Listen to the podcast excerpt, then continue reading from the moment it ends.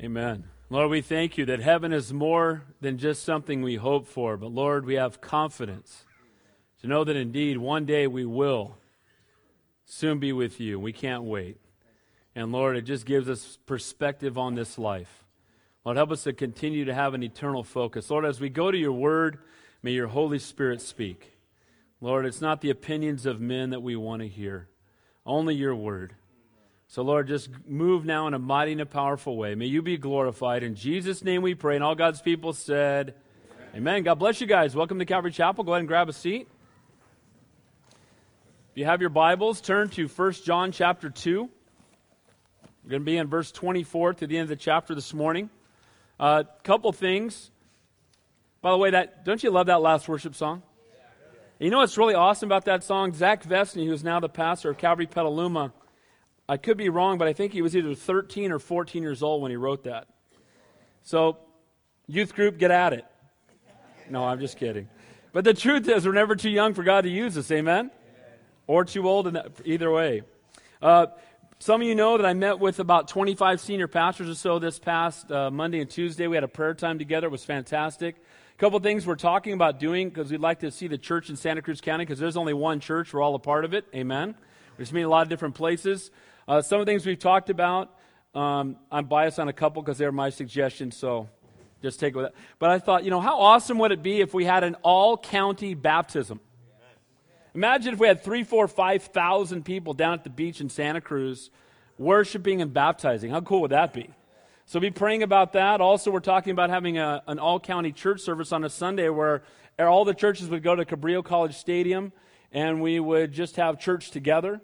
We've also talked about doing some men's retreats together, things like that. And so I just, I, you know what, I'd love to see the church in Santa Cruz, you know, get outside the four walls of the building and let's, you know, get bold for Jesus Christ. Amen? So just be praying for those uh, situations. It would be great to see what God wants to do. All right. First John chapter 2.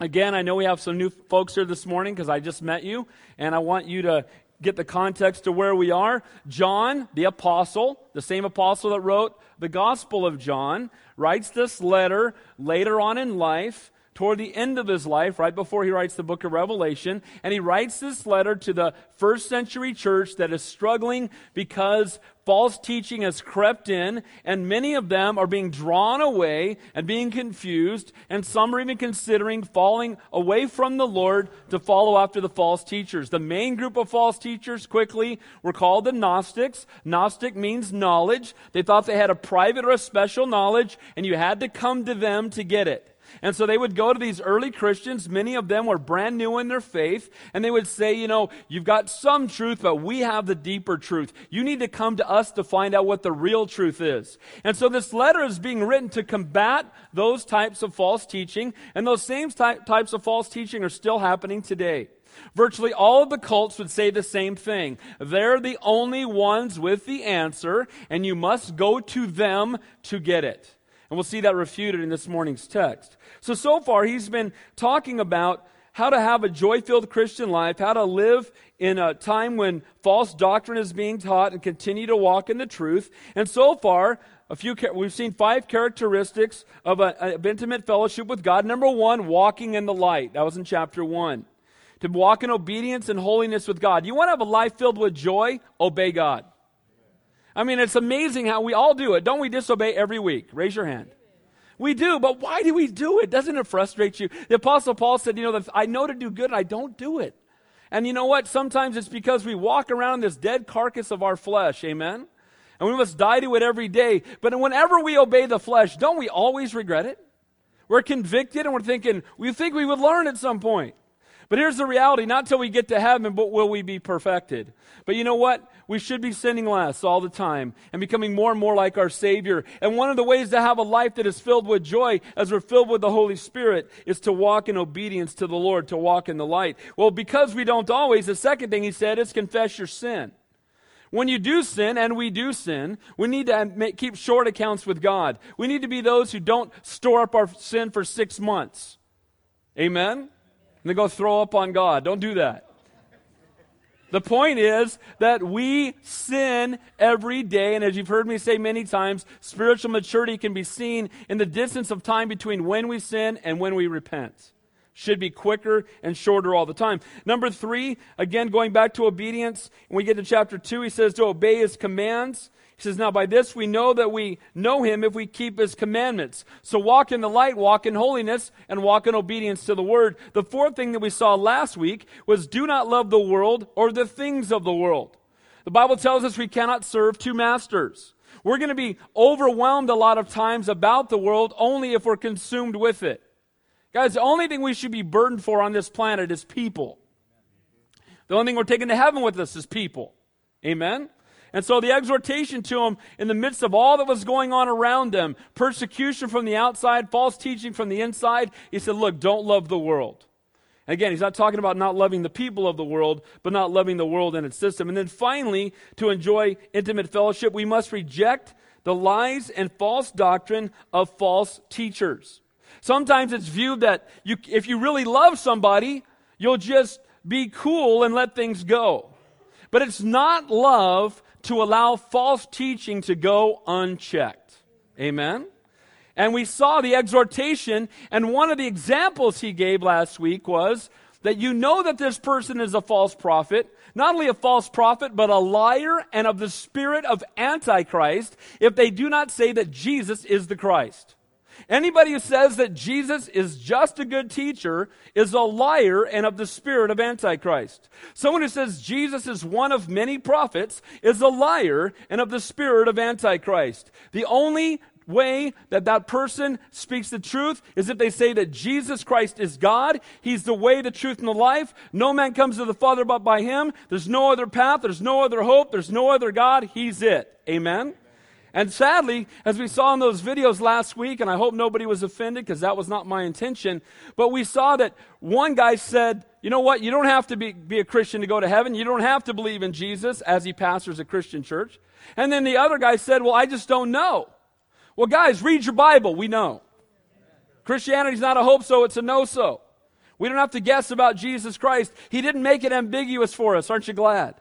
Word of God's very clear, very direct. So that brings us to this morning's text. He ended with You can't have the Father without the Son. You can't just go to the Heavenly Father without coming through Jesus Christ. Why? Because we're sinners and our sin has separated us from Him. Now that brings us to this morning's text where we pick up in verse 24. And I titled the message, The Blessings of Abiding Belief that Impacts Behavior. Here's some of the blessings you can have. The word to abide, we'll talk about this in a moment in depth because it's in every verse that we go through this morning. But number one, as you abide in Christ, you have the expectation of eternal life, the promise of heaven. Aren't you glad? Guys, we need to be reminded again and again, don't we? We need to be encouraged again and again. Going to heaven. That's a great response when things are tough. It's a reminder that this stuff is passing away. So not only do we have the expectation of heaven, but we have the discernment against deception. When you walk with the Lord, the world's best Bible teacher dwells in you. That's what the Bible tells us. We're going to see that this morning. And then finally, we can have confidence at his coming. I know there are some people saying, there's a few things I want to do before Jesus Christ comes back. You know, I like, I got a checklist of things. Stop. Heaven's way better. Amen? Heaven's way better. But I will say this there might be a checklist of some things you want to stop doing before Jesus comes back. Amen? Oh, I don't want to be doing that. I don't think we want the Lord coming back when we're driving around in a stolen car. Amen? We don't want the Lord coming back when we're in the middle of a fight with our spouse. We don't want the Lord coming back when we're, you know, hanging one on. We don't, Lord, no, not, not, no, not now. But here's the point Lord, help us to abide in you that we might be confident at his return. Amen?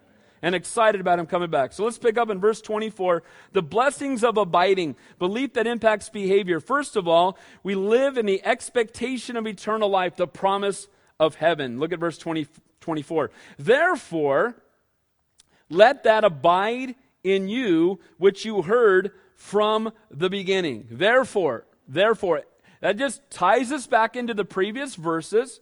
So he's basically saying, in light of the fact that there's the spirit of Antichrist, that there are false teachers coming in, that there are people denying that Jesus is the Christ, they're saying there's another way or another path or another hope. You don't have to come by Jesus Christ. Much like the guy in the video last week, there's those who just flat out deny that he's the way. You can get there another way.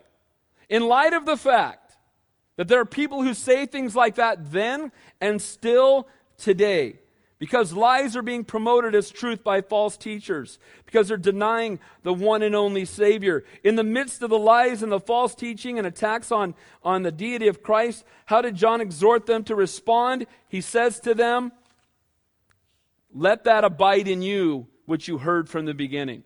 Here's what he's saying Go back to the gospel, go back to the simplicity of the gospel. Go back to what you heard when you first believed. Go back to what was taught to you that came directly from the apostles. Instead of looking for a new way and a new truth and a new answer and a new hope, guys, let's go back to the old hope. And let's fall in love with that. Amen? And that's the exhortation that Paul, or Paul, excuse me, John is bringing to them. Now, what does it mean to abide?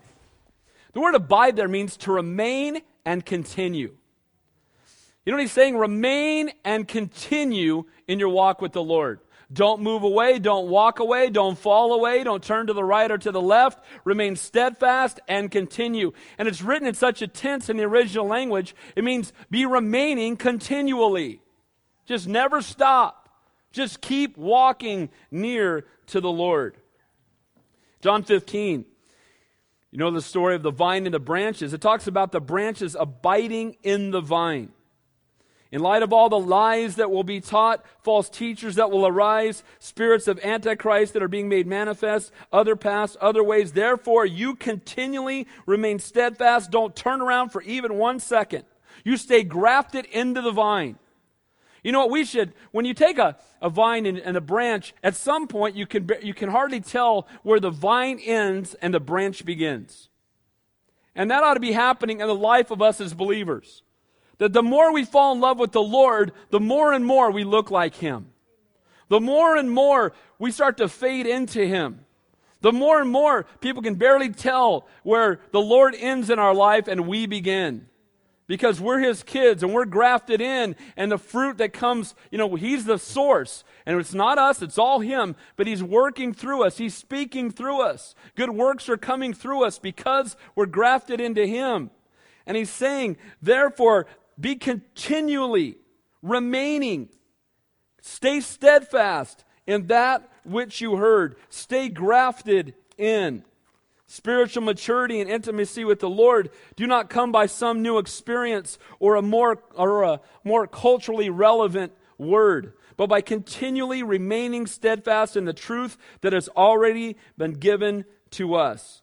John started this letter how did he begin the letter? The first verse he says, That which was from the beginning, which we have heard, which we have seen with our eyes, which we have looked upon, and, uh, and our hands have handled concerning the word of life. John is not sharing an opinion, he's sharing a fact based on personal experience.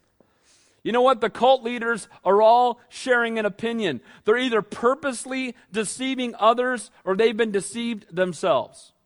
The Gnostics, one of the other was true. And the problem was they had drifted away from the simple truth of the gospel. Guys, we don't need any more books. Amen? We don't need any more pamphlets. Nobody has to write us anything. We don't need it. We've got the book. It's in our hands. It's the completed revelation. We're not to add to it or take away from it. I don't know about you guys, but 20 years as a pastor, and I still feel like I'm about three inches deep in the ocean when it comes to the Bible. So much more we can study, so much more we can learn. Have you ever noticed you can read the same chapter a hundred different times and God shows you something different every time? Guys, we're reading the living, breathing Word of God. And the Holy Spirit speaks when we read it, if we'll let Him. And so, John is sharing the Word of life. And he didn't need a new word, but to remain continually in the word, the eternal word. John 1 1 says, In the beginning was the word, and the word was with God, and the word was God, and the same was in the beginning with God. And then when you get to verse 14, and the word became flesh and dwelt among us. Guys, you want to see Jesus Christ spend time in the word because he is the word. Also tells us that he elevates his word above all his name. Why? Because his name can be changed to mean something different. The Jesus of the Jehovah's Witnesses is Michael the archangel. The Jesus of the Mormons is the brother of Lucifer, the brother of Satan. The Jesus of the New Age movement is the most elevated of gurus. That's not the Jesus of the Bible. And that's why we elevate his word above all his name because the word of God reveals the God of the word. Amen. And so this is the exhortation to them. Look, you remain continually, you stay steadfast in the simple truth that you heard from the beginning. Don't be looking for a new word. Don't be drawn away by some new prophet that comes into town. You just stay steadfast with what has already been given to you. Don't we like new and improved? Is that true or not? Whole marketing campaigns have proven it's a fact. They can take the same old detergent, put it in a different color box, call it new and improved, and sales go up 50%. Right? And you know what? We like new and improved. And so somebody comes along saying, I got a new and improved God. I got a new and improved truth. We discovered something new that nobody else has seen, and our flesh and our humanity gets quickly intrigued by this. And that is what was happening in this day. And John is writing to say, guys, don't fall for it. Don't look for the new and improved. There is, you can't improve on perfection. Amen? And how can you be newer than God? God's always been and always will be. He's beyond, He's outside of that stuff. Amen? He's perfect. He's holy. Remain, continually remain steadfast. Don't move. Don't be turned to the right or the left. Don't allow the temptation of the enemy to draw you away. And then he says, If what you heard from the beginning abides in you, if what you heard, if the word of God that you have heard abides in you, if the word of God remains continually uh, steadfastly, constantly attached and grafted into you. The connotation here goes beyond head knowledge. Abide means to stay close to the Lord. You know how you stay, one of the main ways you stay close to the Lord? Stay close to your Bible. Amen? Now, I know that we talk about this a lot. I know that for weeks and weeks we keep telling, hey, read through the Bible in a year. Can I encourage you? Why? Because I know I'm, I'm belaboring the point because it needs to be belabored. If you want to know God better, here's the place you begin. Just keep spending time in the Word. It's been said that sin can keep you from this book, or this book can keep you from sin. It's amazing how when I spend time in the Word in the morning, how my perspective on the whole day changes. I'm a whole different driver in traffic. How about you? You spend time in God's Word, you treat people different. You're just a different. Why? Because the Word of God, we're not reading a, a self help book. We're reading the book that transforms us from death into life. It's living and breathing and sharper than a two edged sword. And so he says, if you abide in it, if what you heard from the beginning abides in you, that truth of the gospel, the word of God, if it abides in you, if it's grabbed a hold of your life, if you've gone beyond just knowing it to living it, must go beyond the surface knowledge that is so easily swayed. You know what? The reason that so many people, the Bible says in Ephesians 4, the men can be tossed to and fro and carried about by every wind of doctrine, by the trickery of men and the cunning craftiness of deceitful plotting. How do people get deceived. I'll tell you how they get deceived. They get deceived by not spending enough time in the truth that they fall for a lie. If you know the truth, you'll recognize the lie every time. That doesn't sound right.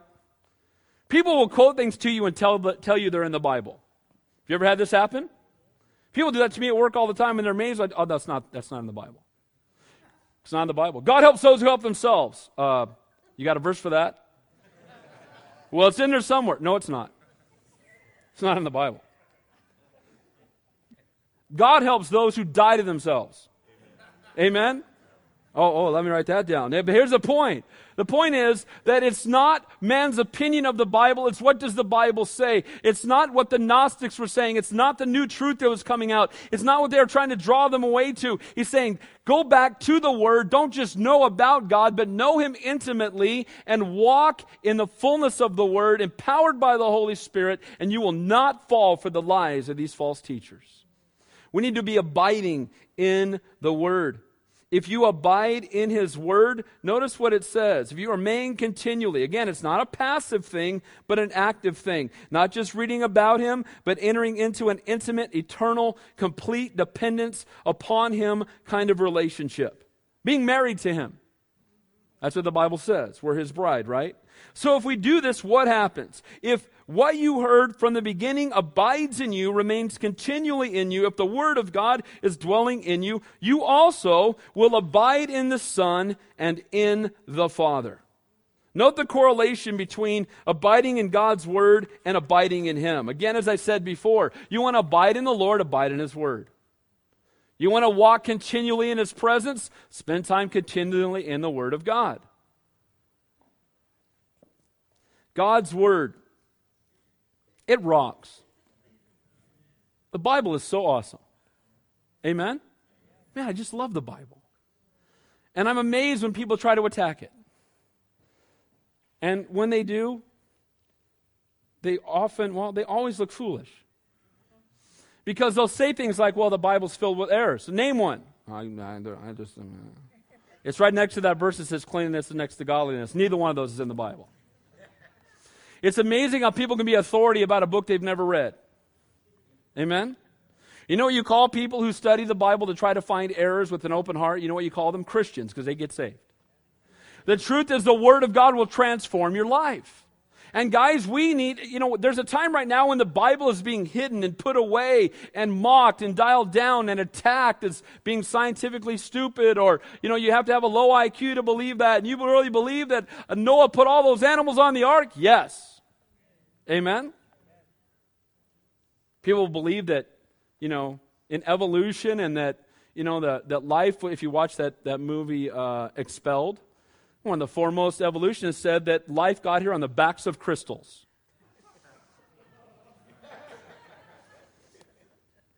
well, I mean, and he even said, well, You want to run that by me again? Because here's the point you can believe that aliens that life came in alien forms on the backs of crystals, but not that animals got on a boat?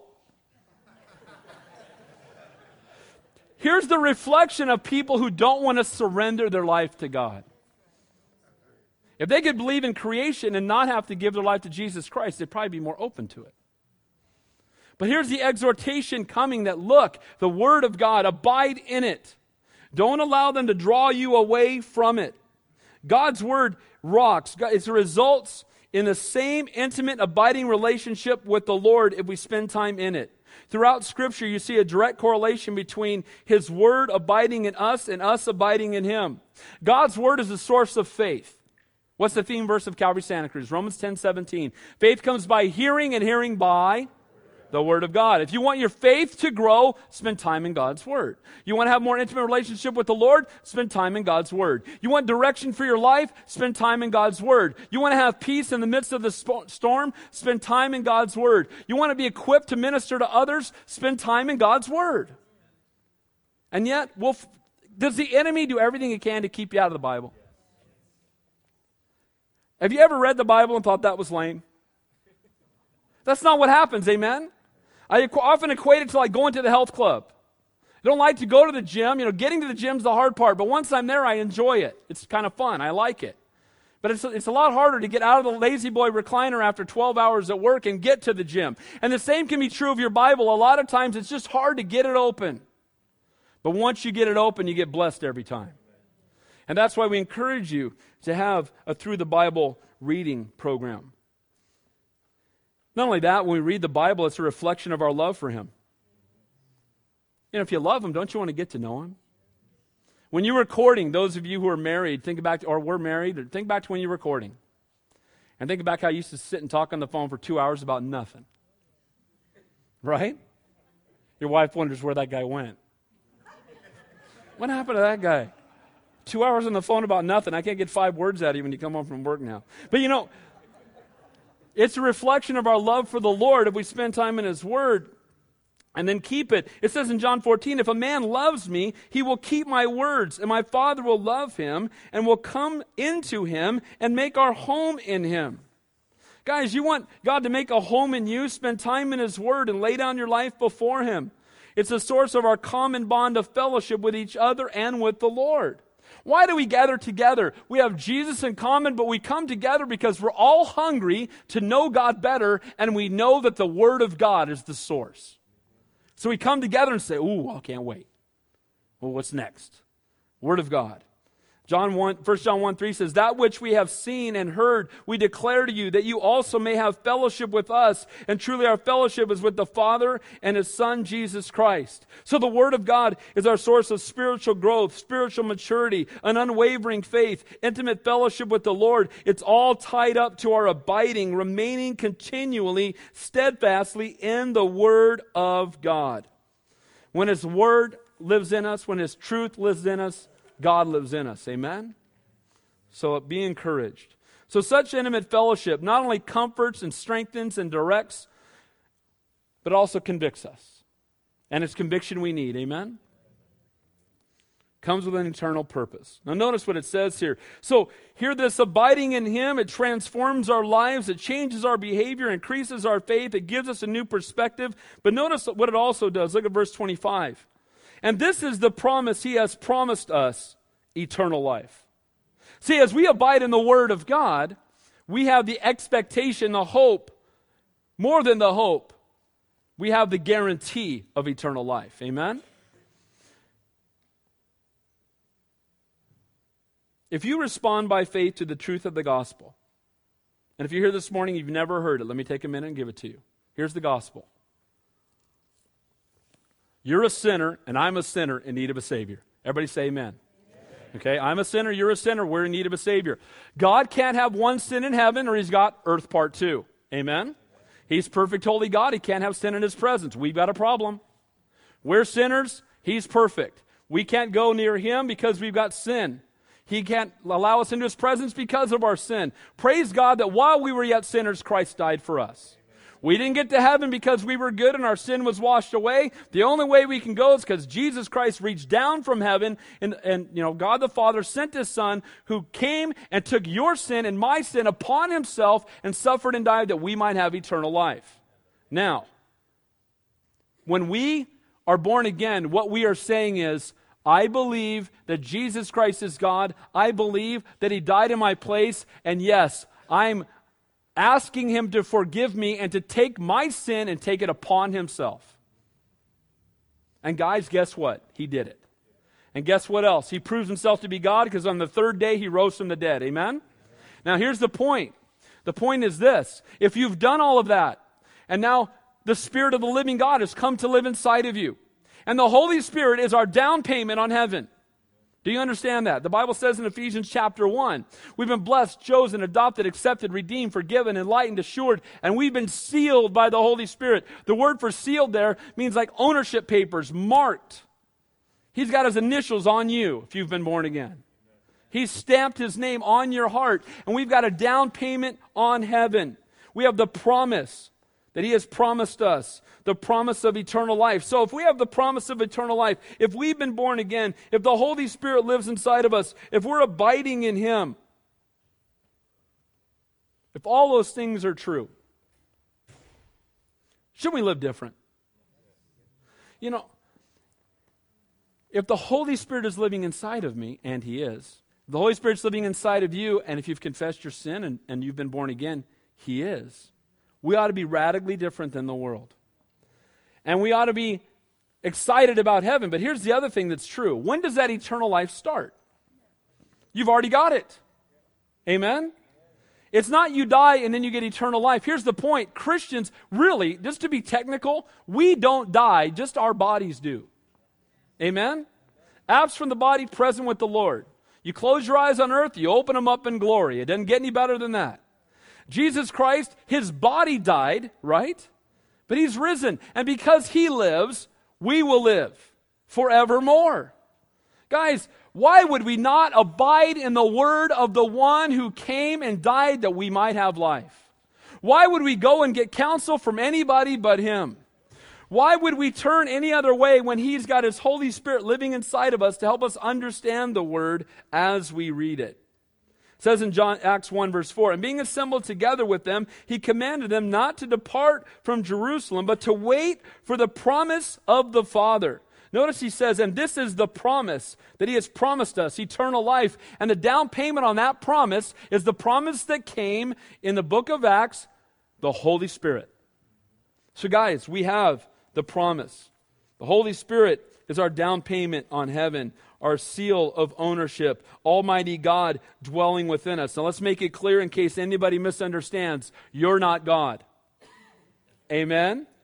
You're not a little God. You're not kind of God. You're not want to be God. You're not soon to be God. You'll never be God. Amen? Two undeniable facts there is a God, you're not Him. And here's the point, and you never will be. And I'm really glad that, amen, aren't you? If we were ever even somewhere near being a God, we just messed stuff up so bad it would be wrong. Amen? So here's the good news. Here's the good news. He just comes to live inside of us. I'm not God, He just lives in me. We're the temple of the Holy Spirit, the Bible tells us. Amen? So as we walk around, think about this. When you walk around, guess who's with you? God. Always. Amen? You know, you might turn you might turn the music up loud so someone else can't hear you arguing with your God's there. Driving down the freeway, God's there. My tint your windows, God sees you. You know, it doesn't matter. You know, too often we think that, you know, God is always there. And He is the one we need to be mindful of. One of the things the Holy Spirit does is He helps us understand the Bible. As we're going to see in the next point, He's the greatest Bible teacher there is. We've been redeemed, forgiven, adopted, accepted. We're going to heaven. Let's abide in Him. Amen.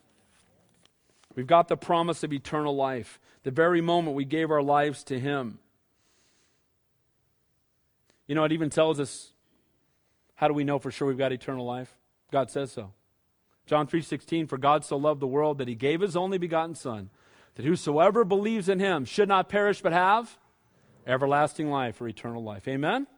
So praise God that we do share in his life and we share in his reward and we're going to heaven. Because he lives in me, I will abide. I now for sure know that I have eternal life and I have it right now that I'm going to heaven. How foolish it would be to reject the eternal in pursuit of the temporal. This is what the Gnostics were doing. They were saying, look, you know what? Your spirit is good. It's going to heaven. It doesn't matter what your flesh does because it's evil anyway. So go out and party till you die because you'll still go to heaven. Guys, God's trying to keep us from the pain and torment of living a life led by our flesh. So, the blessings of abiding. Number one, belief that impacts behavior, expectation of eternal life, the promise of heaven. Number two, discernment against deception. The world's best Bible teacher dwelling in you. Look what it says in verse 26. These things I have written to you concerning those who try to deceive you. These things, going back from verse 18 to the previous verse 25. What has he said in those verses? Just quickly. He said, Time is short. The Antichrist is coming. Many, many Antichrists have come. Those who went out from us did not continue with us. Those are the ones that are the spirit of Antichrist. While the false teachers claim a new and deeper truth, they're nothing more than liars, denying that Jesus is indeed the Christ, the one and only Savior, the one and only source of access to the Father. In light of all of those things, this is why I'm writing to you concerning those who try to deceive you. Now, that word deceive there in the original language means to lead astray or to seduce. Isn't that what the enemy does? He tries to make it look so intoxicating that you say, well, it looks so good for the immediate, I'm willing to face whatever consequences may come. I'll take it. I may, I may, I'm going to pay for it later, but I'm willing to go for it now. And that's what the enemy does. He, you know, he takes the forbidden fruit and he questions the word of God and then he seduces Eve with it. He tries to lead her astray, to draw her away. And that's exactly what the enemy does today. To cause us to wander from the safety of truth and to lead us into error. False teachers who lay in wait to deceive by handling the word with craftiness and deception. You know what? Most false, te- well, virtually all false teachers are going to use the Bible as their text. They're going to take the Bible and they're going to contort it to say what they want it to say so they can live the lifestyle they want to live and try to sanctify it. And that's why we must know the Word of God. We must know it beyond just what we hear men say. Why do we give you guys Bibles every time you come here? Let me tell you why. Because I want to make sure that what I read you see for yourself in the Bible. That you keep everyone, everybody you hear, whether it be on the radio, TV, or sitting down, open, up, make sure that what they're saying is so. Make sure that it's coming from the Word of God. There are false teachers who are tools of the enemy, who labor to, to pervert the truth of the gospel to draw followers of Christ away into themselves. We must not be drawn away by the charismatic personality, the gifted speech, or the fancy packaging. Sometimes somebody just looks really good and we think, boy, he just looks so good, it must be true. You know, Satan, Lucifer, was the most beautiful of all the angels. And he's not going to show up with a pitchfork and horns. He's going to appear as an angel of light. And most of the cults out there today have a thread of truth enough that it, it sucks people in and they fall for it. And so we must make sure that concerning those who try to deceive us, that we know the Word of God lest we fall into the same trap. Don't look at the out, outward packaging because that's how they lay the trap. Again, in the gar- going all the way back to the garden. Sadly, many within the church, especially those who are not well grounded in truth, the immature, the baby Christians, are drawn away by such lies packaged as deeper truth. And John's writing to just those people. Uh, you know what? I can tell you, even in the short history of our church, we haven't had a lot of it, but we've had some who will come into the church. They'll look for the newer Christians or those who don't know the Bible very well. And before you know it, they're inviting them over to their house and they're teaching them a deeper truth that is contrary to the Word of God. And it's amazing to me how often the false teachers and the cultists has to go to a church to get followers because they can never get any of their own. Instead, they will go in and they're wolves in sheep's clothing. You know, that first guy last week, and again, not everybody from his denomination would agree with him or from his background, but when he says, when Larry King says, so you, you must be a Christian to go to heaven, you must believe in Jesus Christ, he said, oh, no, no, not at all.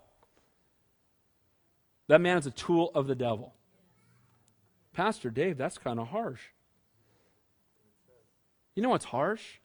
Is Jesus dying on the cross and then someone looking at him and thumbing their nose and saying, I can get there without you. That's harsh. That's brutal. Lord, help us. How should we deal with false teachers? Guys, we should respond to everyone in love, pray for them. We want to see them saved, amen? But don't hang out with them, amen? What did Joseph do with Potiphar's wife? Come and lie with me. She's seducing him with a lie. Come lie with me. It'll be fine. Come lie with me. What did he do? I'm out of here. Left his coat and ran away. Amen? You know what? We need not to be hanging out. And can I say this, especially if you're newer in your faith and, and a cultist knocks on your door? You know what? It's okay to send them down the road. Amen? Don't, until you're prepared to deal with them, don't, don't let the enemy use that to confuse you. One attribute of these false teachers that John pointed to identify them again is that they deny Jesus Christ. Both then and today, one of the keys to keep from being deceived by the false teachers is to abide in Christ and in His Word and to have and to know the anointing of the Holy Spirit. Look at verse 27. But the anointing which you have received from Him abides in you, and you do not need that anyone teach you. But as the same anointing teaches you concerning all things and is true, and is not a lie, and, and just as, as it is taught you, you will abide in him. So is this saying that we're wasting our time sitting here? You don't need a teacher, it says here in the text. What's the context? The context is this the greatest Bible teacher there is dwells in you. The greatest Bible teacher there will ever be, the Holy Spirit, lives inside of all of us. The Gnostics were saying you can't know the truth apart from us. You got to come to us. This, there's nothing new under the sun, is there? 2,000 years later, you have so many different people that say the same. You can't go to God to confess your sin, you must go through a man. You can't go to God to, to pray, you must go through these saints or these, whatever it might be. And they're putting layers between man and God. Do you understand that Jesus came to take all the layers away between man and God? They're all gone. But what he is saying clearly is you don't have to go to the Gnostics. You don't have to go to any prophet that comes and says he's got a deeper truth. Do you understand? You don't need anybody to teach you because you have the greatest teacher there is dwelling in you. At the first part of that verse, you're anointed. That means the Holy Spirit. Now, let me say this too. Every Christian who's been born again is anointed. Do you understand that? That word gets thrown around and misused a lot. Oh, that guy's anointed. Oh, well, if he's a Christian or she's a Christian, we all are. Amen? We've all been anointed with the Holy Spirit who has come to live inside of us. The Holy Spirit illuminates the truth. Have you ever noticed? Maybe you can think back before you were saved, if you got saved later in life, and you can remember a time when you read the Bible and it just didn't make a lick of sense. You're reading it and you're going, I don't know, what does that mean? Then you got saved and you're reading the Bible and you're like, wow, this is amazing. Amen? Why? Because the Holy Spirit illuminates the truth. He gives you understanding. He helps you to grasp it. He convicts us, He teaches us.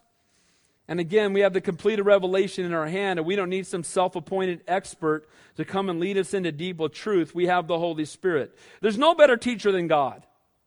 Amen? And the Holy Spirit is God. Amen? So God lives in us, and God is the one who teaches us. Now, one of the things you know about when the Holy Spirit is, is teaching, he'll always do one thing. You look through Scripture, the Holy Spirit is always magnifying and lifting up Jesus. Have you ever noticed that? And Jesus is always lifting up, magnifying, and pointing people to the Father. So, how do you know when the Holy Spirit is the one who is doing the teaching?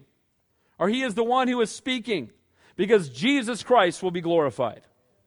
If Jesus Christ is not being glorified, the Holy Spirit is not speaking. Amen? Does that make sense? It's the Word of God. Now, some people, you can take these to two extremes. We'll move on to the final point.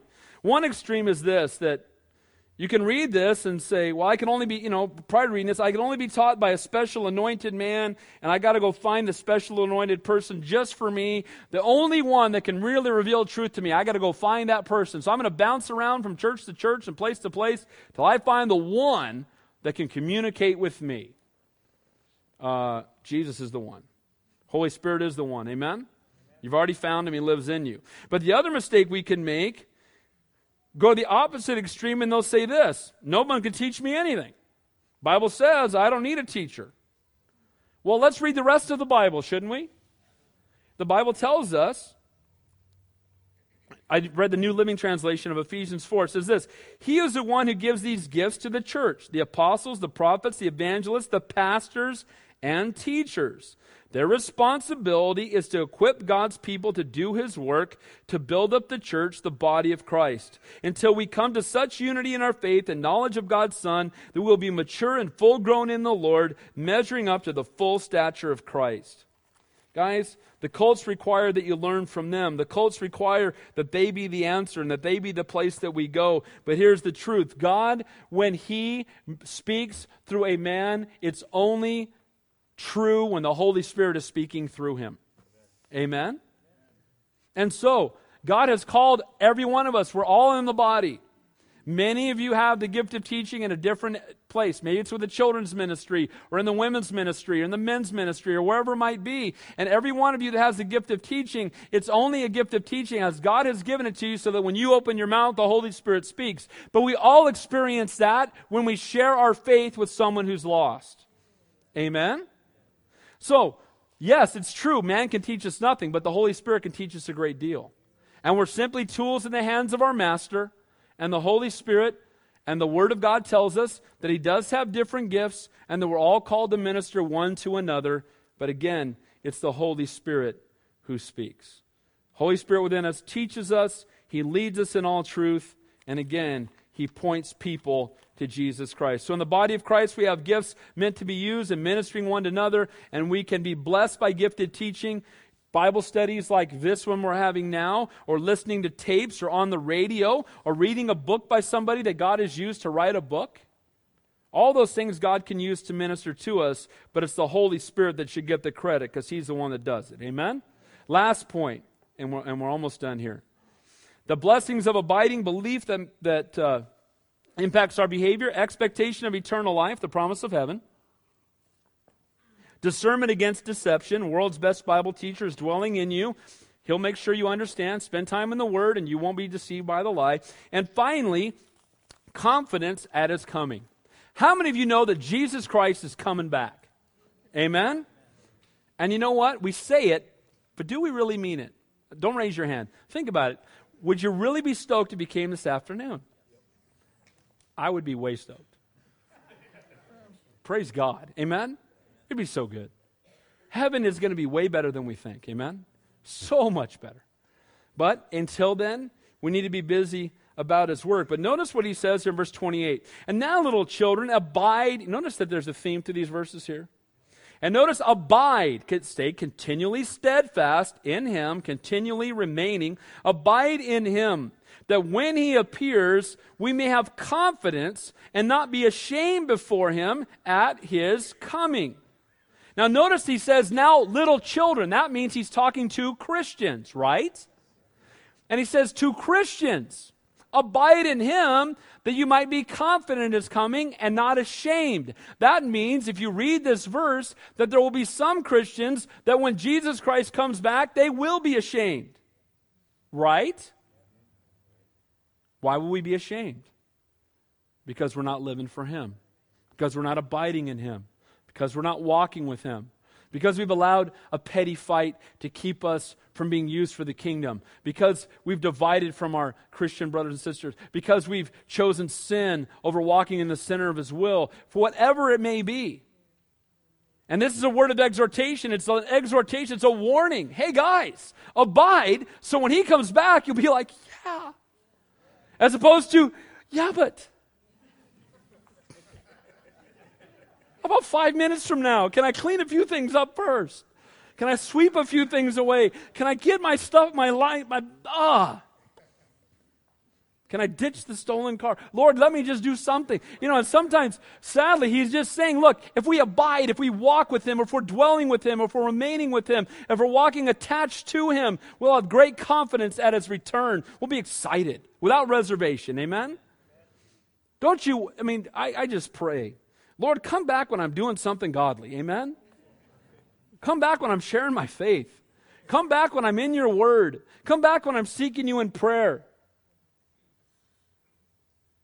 Abide in him, continue, remain, endure, stand, tarry. John, burden for all believers, but especially those younger in the faith. Little children, look, you are new in the faith, abide in him so when he comes back, you're not ashamed. Last verse.